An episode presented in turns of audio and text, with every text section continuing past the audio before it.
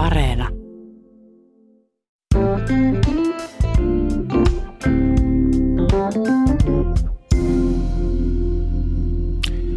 Venezuela. Rikas öljyvaltio, joka on romahtanut. Kuinka sitten on mahdollista, että valtaa pitävät ovat saaneet asiat sekaisin ja kansalaiset kärsivät ruoka- ja lääkepulasta ja lähes kaikesta muustakin on pulaa? Miljoonat ihmiset ovat joutuneet lähtemään maasta eläkseen edes suhteellisen normaalia elämää ilman puutetta ja kurjuutta. Vieraana on Mikko Pyhälä, joka toimi pitkään Suomen suurlähettiläänä Venezuelassa ja muualla latinalaisessa Amerikassa. Olette kirjoittanut kaksi vuotta sitten kirjan nimeltään Kun yö saapuu Venezuelaan.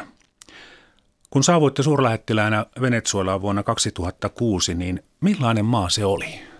Se oli maa, jossa ei näyttänyt olevan pulaa mistään. Venezuelan valuutta oli runsaasti yliarvostettu, eli mitä tahansa luksustuotteita saattoi ostaa puoleen hintaan siitä, mitä se oli maailmanmarkkinoilla.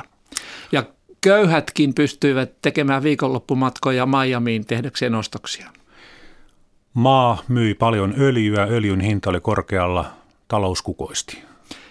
Öljyn hinta oli tavattoman korkealla tuonne vuoden 2008 puolelle, jolloin tuli kriisi. Entä sitten nyt? Öljy, öljyn hinta on alhainen, eikä Venezuela enää pysty tuottamaan öljyä, kun ennen Chavezia, presidentti Chavezia öljyä tuotettiin yli kolme miljoonaa barrelia päivässä, niin nykyään se tuotanto on vain noin 300 000 barrelia.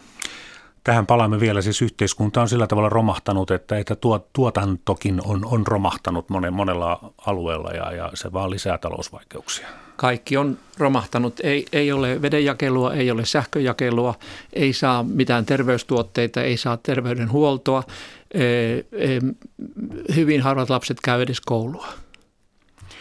Tosiaan Venezuelahan oli jo ennen kuin puhutaan Hugo Chavezista ja hänen seuraajastaan Madurosta, niin, niin heti toisen maailmansodan jälkeen maailman suurin öljyn vievä, viejä, ennen kuin arabimaat sitten tota, ryhtyivät viemään paljon öljyä. Ja maassa on merkittäviä muitakin luonnonvaroja, ja onhan näitä erilaisia talouskriisejä ollut Venezuelassa ennen Hugo Chavezinkin valtaan nousua, mutta hänen kaudellaan, joka alkoi siis 1999, niin hänen kaudellaan alkoi se rajutalouden alamäki, mutta ei todellakaan ihan heti, kuten, kuten sanoit. Ja miten, voiko näitä tapahtumia kiteyttää siten, että ensin Chavez halusi jakaa etuja köyhille ja kun öljyn hinta sitten laski, otettiin lainaa, kunnes sitten lainahanatkin ö, menivät kiinni ja sitten talousongelmia alettiin ratkoa hallinnollisilla määräyksillä, kuten hintasääntelyillä, jotka sitten johtivat vielä suurempiin ongelmiin, vai voiko tätä kiteyttää lyhyesti? Kyllä, tämä oli aivan oikea e, tapa hahmottaa se ongelma. Ja silloin kun Chavez tuli valtaan ja öljyn hinta nousi aivan huippuunsa yli, yli 130 dollaria barrelilta yhdessä vaiheessa, niin, niin sitä rahaa oli niin paljon, että ei edes tiedetty, miten saataisiin se kaikki kulumaan. Ja silloin parlamentti antoi, antoi Chavezille, presidentti Chavezille yksin oikeuden pitää rahasto, niin sanottua kehitysrahastoa, johon pantiin 100 miljardia dollaria. Mutta kyllä Chavez sen onnistui sitten käyttämään. Mm, mm. Suurlähettilänä tapasitte Chavezin useammankin kerran. Millainen mies Hugo Chavez oli? Hänhän siinä menehtyi syöpään. Chavez oli tavattoman hyvä esiintyjä, näyttelijä. Hän oli harrastanut paljon näyttelemistä armeijan aikana. Hän oli karismaattinen ja, ja hyvä puhuja, käärmeen lumojaksikin voisi sanoa. Hän oli tavattoman narsistinen, itsekeskeinen ihminen ja, ja hän oli lukenut aika, aika paljon, mutta, mutta ei, hän, ei häntä voi sanoa sivistyneeksi. Hän, hänellä, hänen puheensa olivat monella tapaa yhteiskunnallisesti uudistavia, voi sanoa vallankumouksellisia, ja hän ryhtyi jopa aseellisiin vallankumousyrityksiin, mistä joutui vankilaan. Mutta mutta Fidel Castro käytti hyväkseen Chavezin psyykkisiä heikkouksia. Hänen Castrosta tuli tavallaan Chavezin korvike-isä ja Castro oli se, joka ohjelmoi Chavezin käyttäytymään tavalla, joka sitten oli Kuuballe hyödyllinen. Niin kirjassanne mainitsitte, että on yksi hypoteesi, että kun Kuuba ja Castro tajusivat, että Neuvostoliitto on nyt romahtamassa tai loppumassa ja Neuvostoliitosta ei enää tule talousapua, niin Venezuelasta voidaan sitten saada, saada taloudellista apua. Kyllä. Castro oli yrittänyt tätä jo heti Kuuban vallankumouksen jälkeen vuonna 60. Ensimmä, silloin Venezuelan presidentti oli Romulo Betancourt, joka oli tullut diktatuurin jälkeen, mutta Betancourt ei suostunut sellaiseen järjestelyyn, mitä Castro ehdotti, mutta, mutta kun kun Venezuelassa alkoi olla poliittista kriisiä tuossa 80-luvun lopulla, niin silloin Castro rupesi jo ajattelemaan, että siellä pitäisi saada presidentiksi sellainen ihminen, johon meillä olisi vaikutusvaltaa, ja Chavezista tuli tällainen. Hmm. Savets oli loistava esiintyjä. Hänellä oli myös, oliko peräti viikoittainen oma TV-ohjelma? Hänellä oli joka sunnuntai TV-ohjelma, joka saattoi kestää jopa kahdeksan tuntia. Hän joi sen aikana valtavasti kahvia se oli yksi hänen heikkouksistaan, e, mutta e, hän e, otti itselleen oikeuksia katkaista kaikki joukkotiedotuslähetykset televisiossa ja kaikissa, kaikilla televisiokanavilla, kaikilla radioasemilla, milloin tahansa hän piti sitä valtakunnan kannalta tärkeänä asiana ja hän rupesi tekemään sitä useana päivänä viikon aikana, varsinkin silloin, jos oppositiolla sattuu olemaan joku mielenosoitus tai joku puhetilaisuus, mutta hän saattoi tehdä sitä myös urheilukilpailujen aikana ja niin edelleen. Hän, hän käytti haikailemättä hyväkseen joukkotiedotusvälineitä ja hän kansallisti hyvin monet tärkeimmistä televisioasemista. Hmm. Ja samalla sitten pääsi eroon niistä tiedotusvälineistä, jotka oli opposition puolella tai puolueettomia. Kyllä, ja Maduro on vaan kiristänyt otetta. Venezuelassa ei ole juuri yhtään – tiedotusvälinettä, joka ei olisi hallituksen kontrollissa. Ainoat sanomalehdet, joilla on jotain riippumattomuutta, niin, niin ne ilmestyy ainoastaan netissä. Johtuuko se siitä, että paperia ei ole, vaan sitä ei myydä oppositiolle? No sekä että, sekä että. Siis pape, Venezuelalla ei juuri ole varaa enää ostaa paperia. Sano, hallituspuolueen sanomalehdet kyllä ilmestyy, mutta riippumattomia sanomalehtiä ei juuri ilmesty paperilla enää. Savets valittiin siis tosiaan 1999 ihan laillisilla vaaleilla. Ja ei, ei siinä mitään. Sitten hänen seuraajansa Nicolas Maduro oli laillisesti vallassa vuoteen 2019 ja sen jälkeen sitten laittomasti. Tosin on kyllä huomautettu, että Savetsin seuraajaksi olisi pitänyt tulla parlamentin – puhemies, mutta Savesin porukka sitten laittoi sen Maduron kuitenkin, kuitenkin jatkeaksi. Mutta Maduronkaan johdolla ei sitten kyetty ratkaisemaan niitä talousongelmia, jotka jo alkoivat Savesin aikana, niin, niin miksi?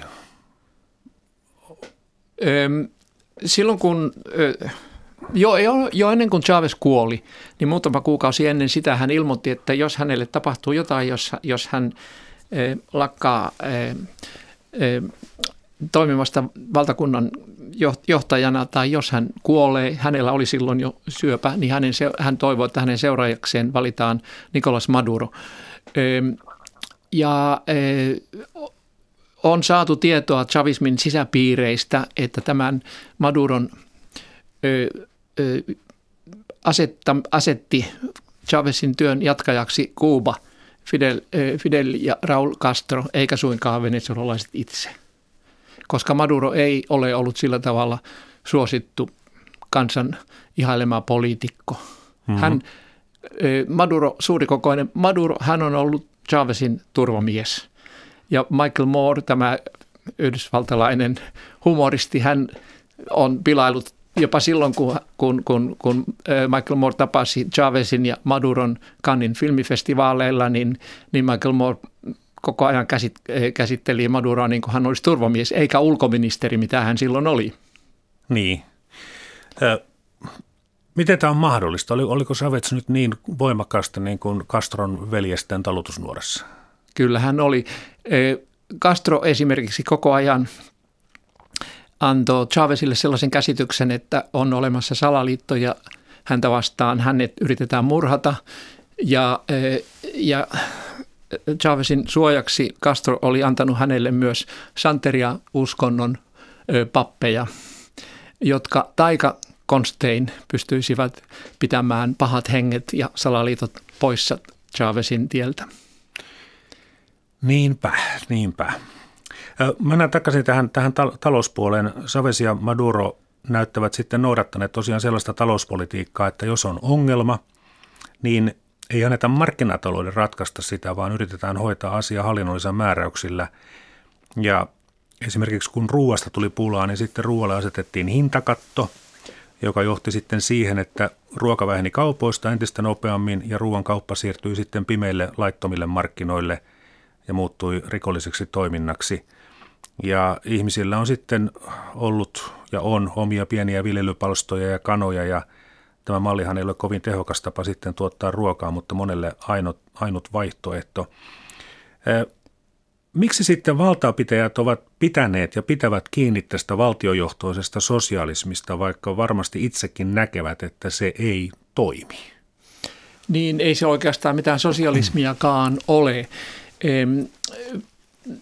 hyvin suuri osa pankeista ja valtaosa suuryrityksistä kansallistettiin ja niille e, annettiin johtokunnat, jossa oli Chavezin kannattajia ja sotilaita.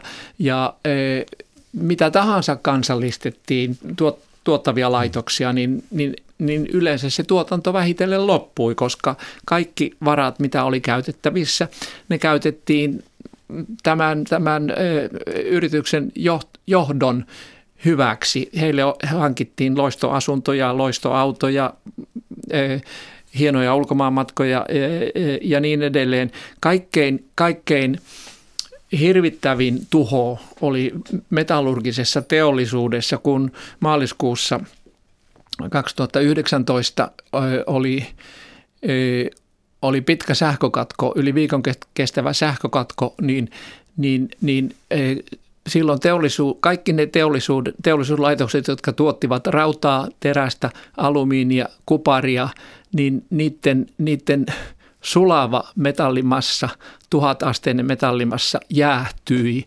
koneistoissa ja sen takia näitä laitoksia ei ole koskaan voitu uudestaan käynnistää. Se maksaisi miljoonia tai kymmeniä, varmasti kymmeniä, ellei satoja miljoonia dollareita, jotta ne voitaisiin uudestaan käynnistää – metallirikkauksia on, mutta mitään ei voida tuottaa metallurgian teollisuudessa tällä hetkellä. Surullista kuultavaa. Mm, tässä tuota, entä sitten Venezuela ennen, ennen Savesia? Kuten on jo todettu, niin ongelmiahan Venezuelassa on ollut ennenkin. 1980-luvulla kirjoitatte tuossa kirjassanne, kun yö saapuu Venezuelaan, että sosiaalidemokraattien ollessa vallassa menot pidettiin ennallaan, vaikka öljyn hinta laski. Hyvinvointia ylläpidettiin sitten lainarahoituksella ja kun markkinoilta ei enää lainaa saanut, niin piti kääntyä sitten IMFn eli kansainvälisen valuuttarahaston puoleen. Ja ne lainaehdot olivat kovat. Lainakorot oli vapautettava, tukipalkkiot tuotannolle ja kaupalle lopetettava ja valtion y- yritykset piti yksityistää. Ja kun sitten bensan hinta nousi, niin monet kansalaiset raivostuneina tulivat kaduille mellakoimaan. Tämä ben, bensan hinta on sellainen asia nähtävästi Venezuelassa, joka on niin kansalaisille hyvin tärkeä, että vaikka muuten menisi vähän niin ja näin, mutta bensan hintaa ei saa nostaa, siitä tulee mellakoita, niin, niin mutta kuitenkin tästä tulee sellainen niin kysymys mieleen, että, että oliko sitten kansanparissa tietämyksen puute, että loputtomiin eivät menot voi olla suuremmat kuin, kuin tulot. Ja nyt siis puhutaan jo ennen Savesin aikaa. Siellä oli muutamia presidenttejä, jotka olivat tavattoman tuhlaavaisia ja tuhlasivat, tuhlasivat valtion irtonaisen varallisuuden, kunnes Carlos Andres Perez, sosiaalidemokraatti, tuli toista kertaa presidentiksi. Hänen virkanastujaisissaan oli sitten muuten Tarja Halonenkin Suomen edustajana ministerinä. Ja, ja tämä silloin valittu presidentti, hän ei kertonut kansalle, mikä talouden tilanne todella on. Ja sitten heti valtaan tultuaan hän allekirjoitti sopimuksen IMFn kanssa, kansainvälisen valuuttarahaston kanssa erittäin tiukasta hintasäännöstelystä ja, ja, ja tuota, tukipalkkioiden poistamisesta. Kansa oli täysin valmistumaton tähän, tähän kovaan talous, talouskuuriin ja, ja oli myös poliittisia voimia, jotka ajoivat kansaa kadulle ja, ja, ja oli provokaattoreita, jotka saivat aikaan paljon väkivaltaa ja silloin armeija ryhtyi, ryhtyi vastustamaan tätä kansan liikehdintää, joka oli paljolti sponsa, spontaani kansan kapina, mutta tässä sen tukahduttamisessa oli satoja, ellei tuhansia kuolonuhreja, joista, joista ei, ei ole koskaan tehty täydellistä selvyyttä. Hmm. Tässä kirjassa, kun yö saapuu Venezuelaan, niin, niin on siteeraus kirjallisuusnobelisti Mario Varkas Losalta, että ensin kansallistetaan yrityksiä ja jäädytetään hinnat sekä nostetaan palkkoja, mitkä toimet sitten nostavat hallitsijan suosion taivaisiin. Ja sitten tulee hyperinflaatio, joka tuhoaa maan tuotannollisen pohjan. Kun olitte suurlähettilänä Venezuelan lisäksi myös Perussa, Kolumbiassa ja useassa saarivaltiossa Suomen edustajana myös latinalaisen Amerikan järjestöissä. Eli tämä maanosa on tuttu muualtakin kuin vain Venezuelasta, niin onko nimenomaan tyypillistä latinalaiselle Amerikalle, että jos on vapaat vaalit, niin vaalit voittaa se, joka lupaa jakaa rahaa kansalle? Usein on näin. Ja, ja mielestäni eräs perusongelma latinalaisessa Amerikassa on se, että ei ole suhteellista vaalitapaa, vaan aina on enemmistövaali ja se, joka voittaa enemmistön, hän ottaa kaiken vallan. Hän vaihtaa kaikki virkamiehet, hän sanelee parlamenttien päätökset ja hyvin usein on pyritty sitten myös vaihtamaan oikeuslaitoksen johtoa ainakin korkein oikeus ja jos on perustusla, perustuslaki tuomioistuin, niin siellä, sielläkin tekemään vaihdokset. Ja, ja tällöin sille vallankäytölle ei juuri ole pidikkeitä. Joskus tämmöisiä pidikkeitä pysyy, niin kuin Argentiinassa tällä hetkellä niitä pidikkeitä on hieman, Brasiliassa niitä on ollut silloin, kun Lula ja, presidentti Lula ja presidentti Gilma joutuivat ulos paikoiltaan. Perussa oli aika pitkään – tämmöisiä oikeudellisia pidikkeitä mm-hmm. presidentti Fujimorille, joka kuitenkin oli hyvin autoritäärinen e, e, presidentti, mutta, mutta, e, mutta Chavezille ei ollut tällaisia pidikkeitä, koska hän, hän heti otti, tai pari, pari vuotta sen jälkeen, kun oli tullut presidentiksi, niin hän nimitti semmoisen korkeamman oikeuden, missä hänellä oli täysi tuki. Tuli mieleen se, että kun normaalissa demokratiassa niin oli se hallitsija sitten pääministeri tai presidentti, riippuu vähän järjestelmästä, niin, niin kuitenkin valtaa pitävillä on, silloin kun puhutaan, kun parlamentti on vahva, niin valtaapitäjän hän täytyy nojautua siihen omaan parlamenttiryhmän ja parlamentin enemmistöön. Eli, eli jos sillä pomolla vähän, miten sen kauniisti sanoisi, korvien välissä rupeaa vähän viiraamaan, niin tuota, se yhteiskunta ei romahda, koska – sitten parlamentti pystyy puuttumaan asioihin, mutta jos on tämmöinen yksilökeskeinen valtajärjestelmä, että on niin kuin ehdokkaat A ja B ja sitten jompikumpi voittaa ja sitten hän saa yksin päättää kaikesta, niin, niin tosiaan ei ole mitään semmoista niin kuin vastavoimaa. E, aivan. E, Venezuelassa oli semmoisia mielenkiintoisia ilmiöitä, että kun, e, kun siellä oli parlamenttivaalit 2005, jossa oli Euroopan unionin vaalitarkkailijat ja, ja silloin vaalit, vaikka niitä ei pidetä täysin rehellisinä, niissäkin oli manipulointia, niin, niin ja, ja, ja itse asiassa sitä koko oppositio jättäytyy pois, mutta sinne tuli kuitenkin hyvin paljon semmoisia ryhmiä, mitkä sitten lakkasivat tukemasta Chavezia, jotka alkoivat chavismin sisältä tulla oppositiopuolueiksi ja keräsivät kannatusta itselleen.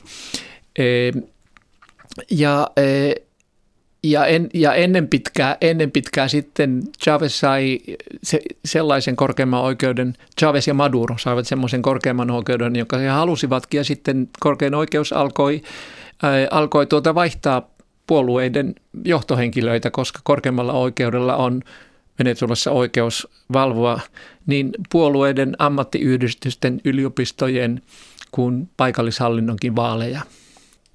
Siis vaali, vaaliviranomaisella. Ja jos vaaliviranomainen ei sitä tee, niin korkein oikeus sen tekee. Ei kuulosta kovin demokraattiselta järjestelmältä. Ei se sitä ole.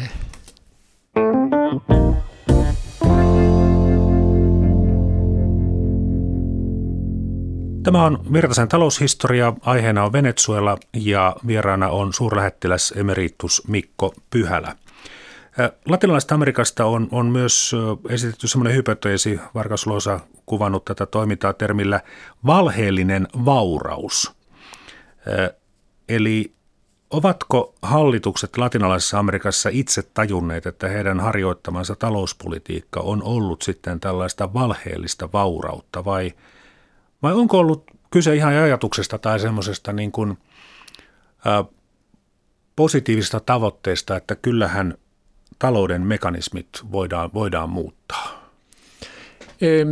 Kyllä Latinalaisessa Amerikassa on ollut myös hyvin vakavasti otettavia pyrkimyksiä uudistaa talouden meka- mekanismeja. Esimerkiksi Brasiliassa populistipresidentti Hetulio Vargas, hänellä oli hyvin järkevä talousohjelma. Samoin, samoin er, eh, eh, Hernando Cardoso, sosiaalidemokraattinen presidentti Brasiliassa ennen Lulaa, heillä oli hyvin järkevät talousohjelmat, jotka paransivat ihmisten asemaa ja, ja tietysti e, tämä kansan e, suuresti ihailema presidentti e, Lula da Silva Brasiliassa, hän nosti, kym, hän nosti kymmeniä ellei satoja ihmisiä, satoja miljoonia ihmisiä köyhyydestä. E,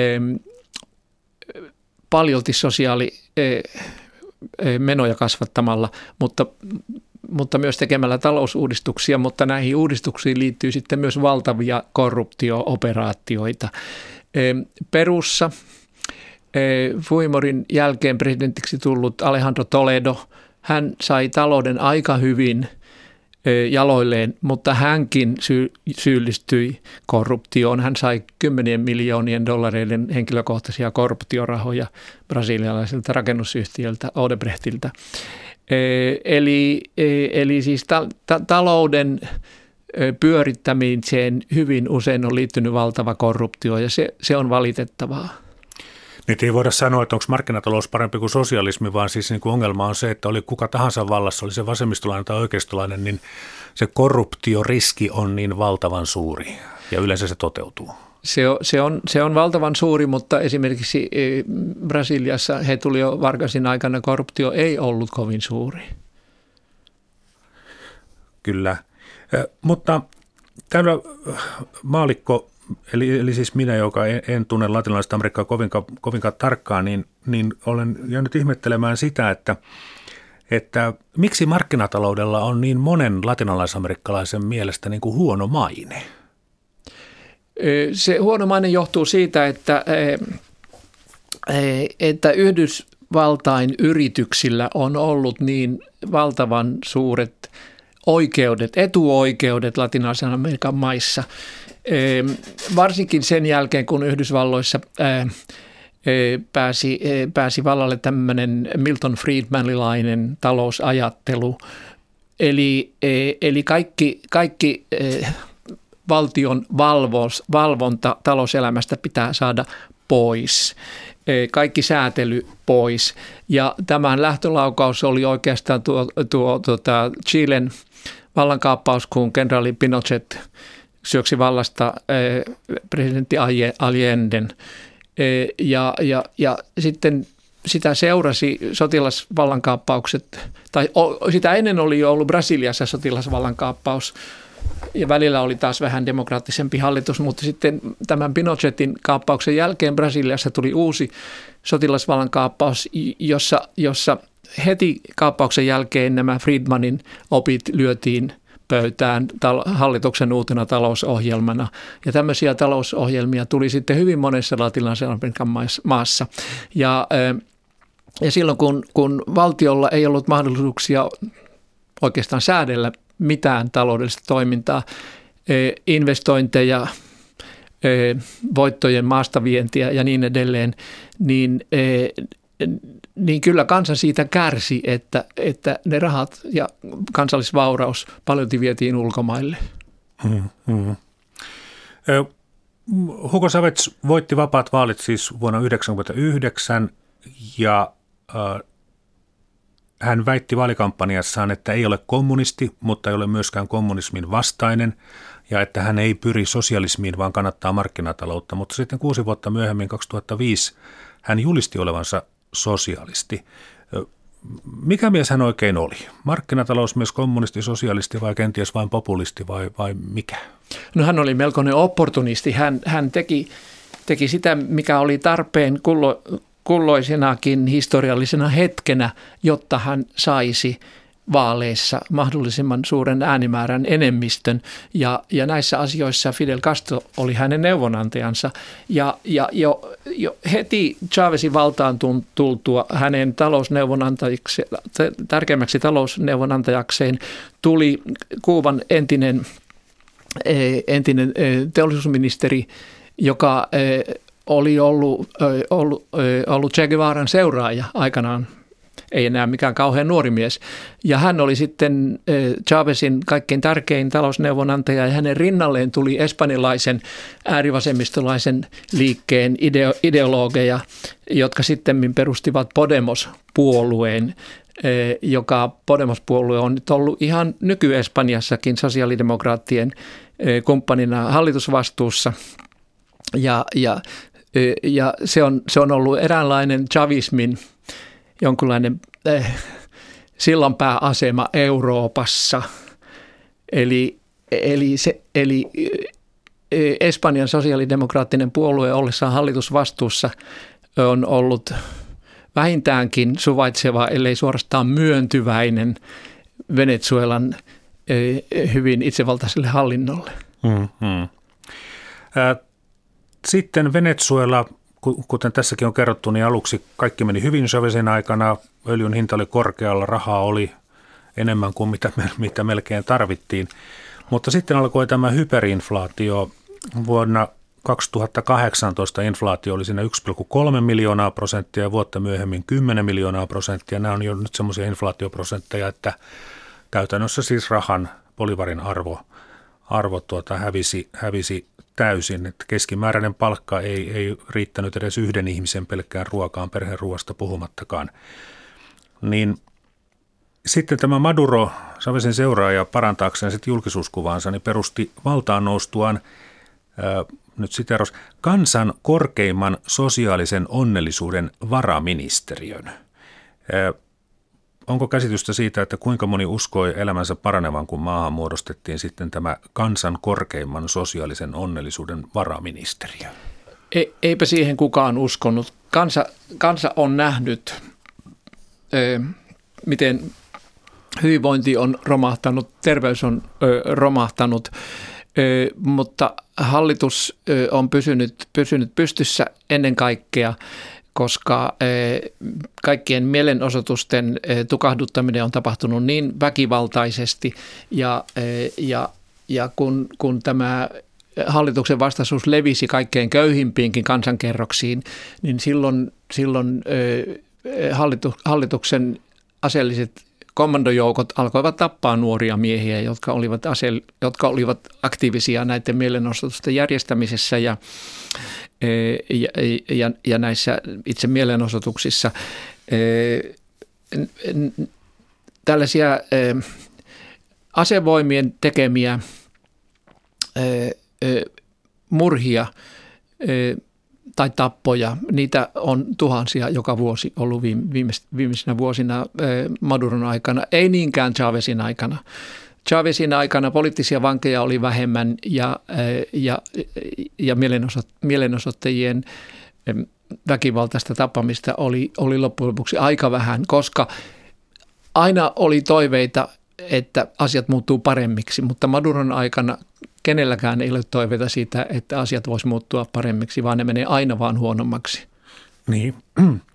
Tästä Maduron talousosaamisesta kertoo jotain se, että elintarvikkeille asetetut kattohinnat olivat alemmat kuin tuotantokustannukset. On, niinpä sitten kenenkään ei kannattanut tuottaa ruokaa muille kuin itselleen tai sitten myydä sitä laittomasti pimeillä markkinoilla. Yksi esimerkki on syksyltä 2018. Kokonaisen naudanruhon hinta oli sama kuin 10 kiloa sipulia.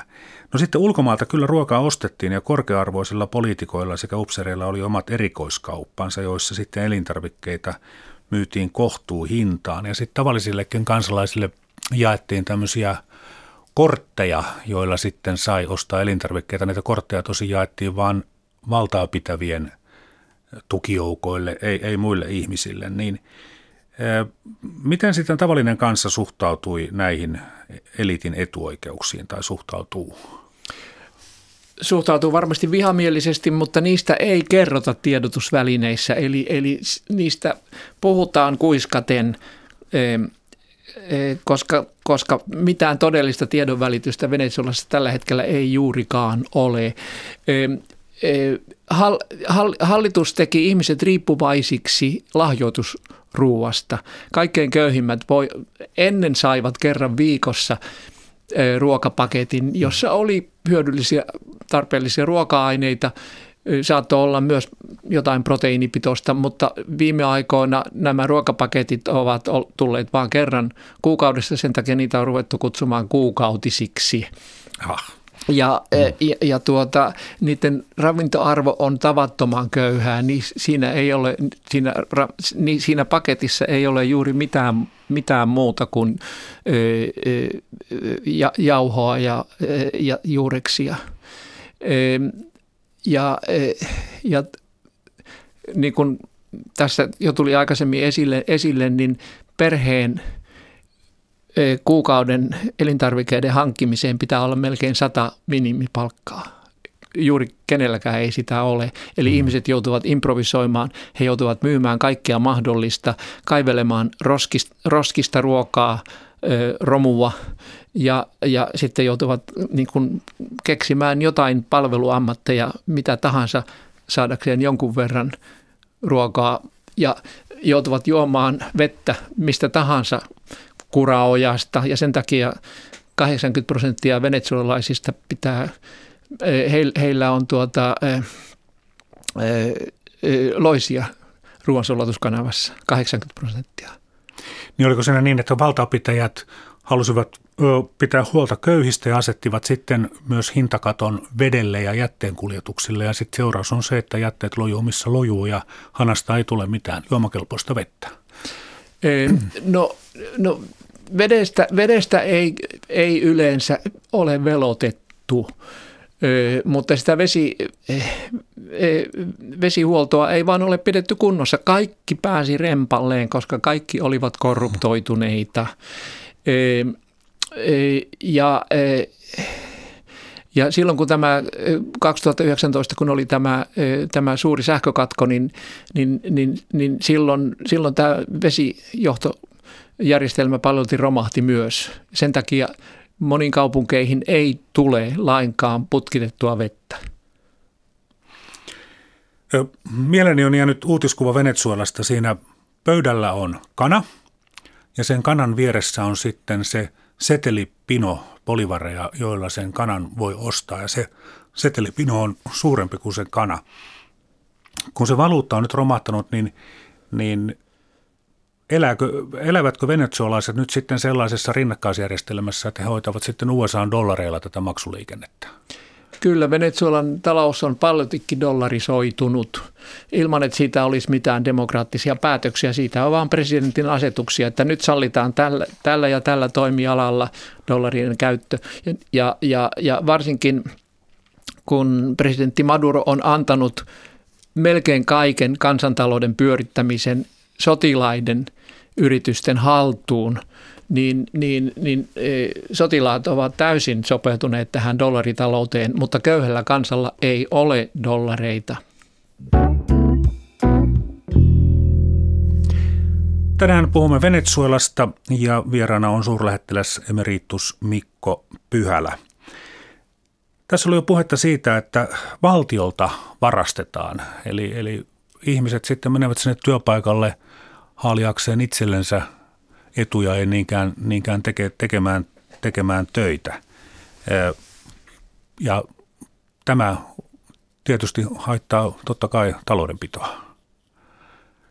Tässä ja yksi, yksi esimerkki, mistä tämä lähti liikkeelle, oli se, että kun, kun öljyn hinta oli vielä kova ja Venezuelan tuotanto ei ollut romahtanut, niin rahaa tuli paljon ja sitä myös sitten katosi. Tässä on tämmöinen esimerkki tässä kirjassa, kun yö saapuu Venezuelaan, että kun Savets osti vuonna 2005 valtiolle Argentiinan ulkomaista valtionvelkaa 5 miljardin dollarin arvosta, niin näitä velkapapereita sai sitten hänen lähipiirinsä ostaa yliarvostetulla Venezuelan rahalla – ja myydä sitten edelleen kansainvälisillä markkinoilla dollareilla. Ja näinhän periaatteessa kukaan ei varastanut mitään, mutta Chavez ja hänen lähipiirinsä saivat valtavasti rahaa ja, ja sitten syntyi tämmöinen boliporvaristo. Ja pelkästään valuuttakurssien manipuloinnilla Venezuelasta on siirtynyt noin 400 miljardia dollaria ulkomaille. Ja se on suuri summa, koska kahden vuosikymmenen yliotulot ovat olleet siinä tuhat miljardia. Niin no, suurlähettiläs emeritus Mikko Pyhälä, miten Venezuelasta tuli tämmöinen kleptokratia suunnitelmallisesti vaiko vanhan sanonnan mukaan tilaisuus tekee varkaan? Kyllä se oli suunnitelmallista, mutta Chavez ei varmaan itsekään nähnyt, miten pitkälle se sitten meni. Se alkoi sotilaiden korruptoimisella. Venezuelalla on, on pari tuhatta kenraalia, eli enemmän kuin kaikilla NATO-mailla yhteensä, ja näillä kenraalilla on sitten tietysti kenraalien edut. Ja, ja, ja tuota, monet Chavezin ystävät ovat saaneet sitten tärkeitä yrityksiä haltuunsa, mutta eivät ole pystyneet pitämään niitä pyörimässä. Tyyppiesimerkki, kun Chavez oli 2005 kertonut televisiossa, että me ostamme Suomesta sellulosatehtaan, sellulosa- ja paperitehtaan, suuren, siitä tulee yksi maailman suurimmista, niin, niin siihen, siihen tehtiin valmisteluja, perustettiin valtion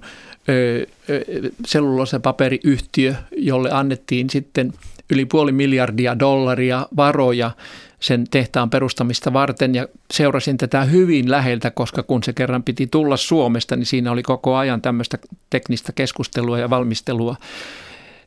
Ja kun kävin katsomassa siellä paikan päällä, ei siellä oltu tehty yhtään mitään. Se raha oli hävinnyt vaan taivaan tuuliin ja sitten Chavez, Chavistien parlamentti myönsi siihen vielä muutama sata miljoonaa lisää rahaa. Sekin hävisi vaan taivaan tuuliin ja tämmöisiä tarinoita löytyy kaikilta mahdollisilta toimialoilta. Mm. Ja siinähän Pöyryn tytäryhtiöltä jäi hieman saamisiakin, joita sitten yritettiin saada takaisin, mutta ihan kaikkea rahoja ei tullut. Joo, Pöydyn tytär, tytäryhtiö suunnitteli metrohankkeita useissa Venezuelan tärkeimmissä kaupungeissa ja oli myös näiden rakennustöiden tekninen valvoja. Ja niistä töistä ei koskaan maksettu mitään ennen kuin ennen kuin yhtiö sitten sanoi, että nyt me emme enää tee yhtään mitään, jos ei meille makseta. Mutta ne olivat siis metrourakoita, ei siis tätä sellulosatehdasta? Metro.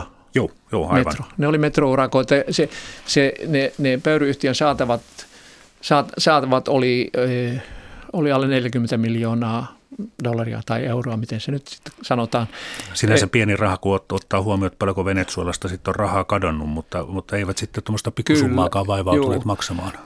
Ja koska sitten tytäryhtiö oli Sveitsissä, niin Sveitsin ja Suomen presidentit, meiltä siis Tarja Halonen, kirjoittivat sitten presidentti Chavezille ja sanoivat, että kyllä nyt oli syytä maksaa, niin. koska ei, ei, tämä, ei tämä yhtiö ole mikään pankki, joka voisi rahoittaa oman työnsä. Ja silloin Chavez antoi määräyksen, että nyt pitää maksaa 10 prosenttia, mutta koskaan ei maksettu sen enempää. Just. Ja tiedän, tiedän suomalaisia yrityksiä, jotka ovat sijoittaneet miljoonia teknisiin hankkeisiin Venezuelassa ja, ja sitten kun hankkeista ei tullut yhtään mitään, he halusivat palauttaa sen investointinsa takaisin Suomeen, mutta sitä ei sallittu. Tästä varastamistaloudesta on tässä kirjassa myös aika karmaiseva esimerkki, että vuonna 2018 tuomioistuin Miamiissa määräsi ottamaan haltuun sitten Chavezin entisen valtion kassanhoitajan majuri Andraden omaisuuden. Se oli yli 33 miljoonaa dollaria ja siihen kuuluu myös 17 rotuhevosta ja vaikka mitä. Ja Syytetty myönsi oikeudelle ottaneensa lahjuksia miljardin dollarin arvosta. Hän sai sitten kymmenen vuoden tuomion, mutta suurin osa rahoista on edelleen kateissa, siis kateissa viranomaisilta, mutta tuskin entiseltä kassanhoitajalta. Niin tämä kuulostaa aika, aika, aika törkeältä, että tämmöisiä suuria summia varastetaan valtiolta ja sitten lähdetään Miamiin rotuhevosten ja arvokkelujen ja loistoautojen – kerran eletään siellä ja sitten vaan oikeudelle levitetään käsiä, että juu, kyllä mä varastin, mutta so what? Näitä, näitä miljard, miljardien ja kymmenien miljardien petoksia, niitä on suunnaton määrä ja monien maiden viranomaiset ovat pystyneet identifioimaan missä tällaisia rahoja on, millä tileillä ja ne tilit on jäädytetty, mutta on hyvin vähän käyty oikeudenkäyntejä näiden tähän rahanpesuun osallistuneiden suhteen, koska ne rahanpesukanavat ovat olleet hyvin monimutkaisia. Panama Papers on kirjoittanut näistä, paljon näistä rahanpesuhankkeista. Ja yksi suurimmista rahanpesuoperaatioista on ollut se, kun Venezuela öljyyhtiö ilmoitti myynneensä Nicaragualle öljyä, jota ei sitten koskaan toimitettu. Ja, ja sitten, sitten Nicaragua lähetti rahaa näiden olemattomien toimitusten maksamiseksi öljyyhtiölle. Ne todennäköisesti oli sitten pestyjä huumerahoja, jotka laillistettiin tällä tavalla. Ja sitten kun ne rahat tuli Venezuelaan, niin sitten porukka jakoi keskenään huumepuolelle sen, mitä heillä oli ollut kuluja ja sitten, hmm. sitten tähän rahanpesuoperaation osallistuneet kaikki saivat myös oman osuutensa. Tämä huumerahanpesu on ollut valtava, valta, valtavassa mit, mitassa ja siihen on, on siis ollut seka, sekaantunut paitsi Venezuela, siihen on ollut sekaantunut myös, myös Bolivia, Kuuba, Brasilia, Kolumbia – Kolumbian hallitus ei välttämättä. Ja, ja, ja nykyään Maduron hallitus pysyy, pysyy pystyssä ainoastaan sen takia, että se myy maailmalle lait, tavallaan laittomasti kultaa, timantteja ja koltania. Näiden tärkeiden mineraalien tie ulkomaille kulkee aina salaisia reittejä myöten ja, ja, ja hyvin usein Venäjän tai Arabiemiraattien kautta tai Turkin. Ja se Venezuelan valtarakenne, niin se siis pysyy pystyssä sen takia, että tota, siellä sitten jokainen va- valtaa pitäviä tukeva henkilö niin saa sitten oman osansa siitä korruptiosta ja, ja, ja rahoista. Kyllä, ja, joskus, jos, ja sitten he joskus palkkaavat köyhiä pitämään huolta puutarhastaan tai vahtimaan lapsi, lapsen vahdeiksi ja niin edelleen, autokuskeiksi, turvallisuusvartioiksi ja tällä, tällä tavalla niin sitä rahaa sitten tulee jonkun verran köyhienkin taskuihin. USA asetti ensimmäiset talouspakotteet vuonna 2017 ja EU sitten, sitten heti seuraavan vuoden alussa. Ja jopa Sveitsi on pannut venezuelalaisia pakotelistalleen – Maduro ja hänen hallituksensa ovat toistaneet toistamistaan, että Venezuelan talouskatastrofi johtuu USAn talouspakotteista. Onko tässä väitteessä perää? No se on siinä mielessä väärin sanottu, että, että se talouskatastrofi alkoi pyöriä jo paljon ennen kuin Yhdysvallat asetti mitään niin. talouspakotteita. Euroopan unionihan ei ole asettanut Venezuelalle talouspakotteita muun muassa siitä, siitä syystä, että pelätään, että ne voisi vahingoittaa myös Venezuelan väestöä. Ja, Eli tämä EUn e toiminta kohdistui nimenomaan näihin, näihin tuota yksittäisiin henkilöihin ja heidän tiliensä jäädyttämiseen. Joo, ja, ja, ja syynä, syynä on, on ennen kaikkea rahanpesu ja ihmisoikeusrikokset Euroopan unionin puolella, kun taas Yhdysvallat on, on keskittynyt myös paljon paljon huumerikollisuuden hmm. keskeisten henkilöiden pakotteisiin.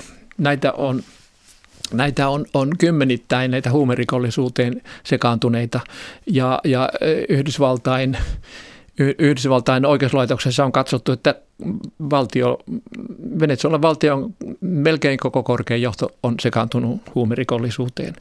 Nyt tarkennan, että Sveitsinkin pakotteet nimenomaan koskivat niitä henkilöitä, ei, ei maata. Kyllä, henkilöitä, mm. henkilöitä, juu.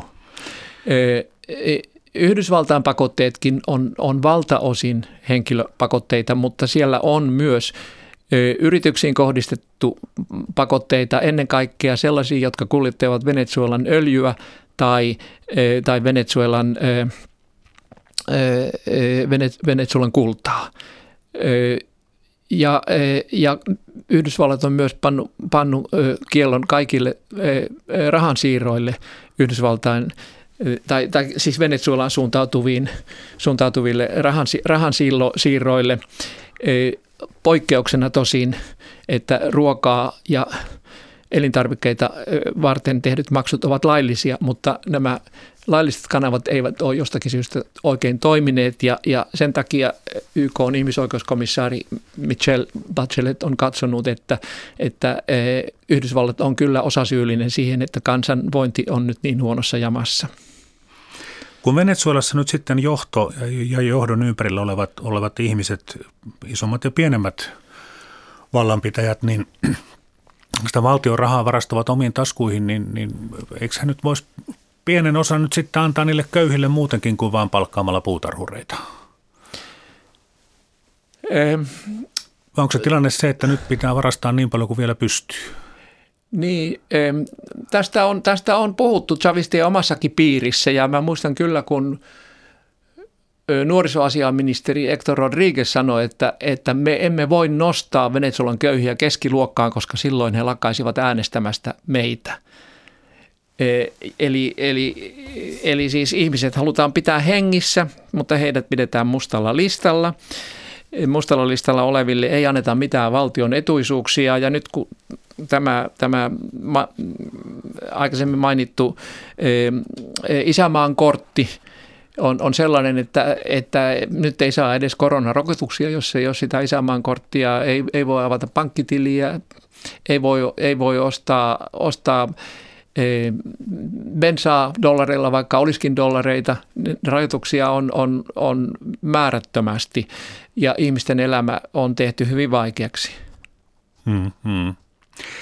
No, Venezuelasta on sitten lähtenyt paljon ihmisiä tavoitellakseen parempaa elämää. Nämä arviot muuttajien määrästä vaihtelevat sitten yli kolmesta miljoonasta jopa yli, yli viiteen miljoonaan. Taitaa se vähän päälle viisi miljoonaa on nyt kaikkein tarkin, tarkin arvio.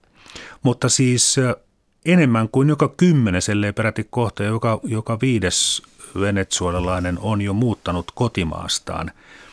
Ja kuten näissä taloudellisissa muutoissa on aika tyypillistä, niin muuttajat ovat sitten suurelta osin tällaista työikäisiä ja koulutettuja.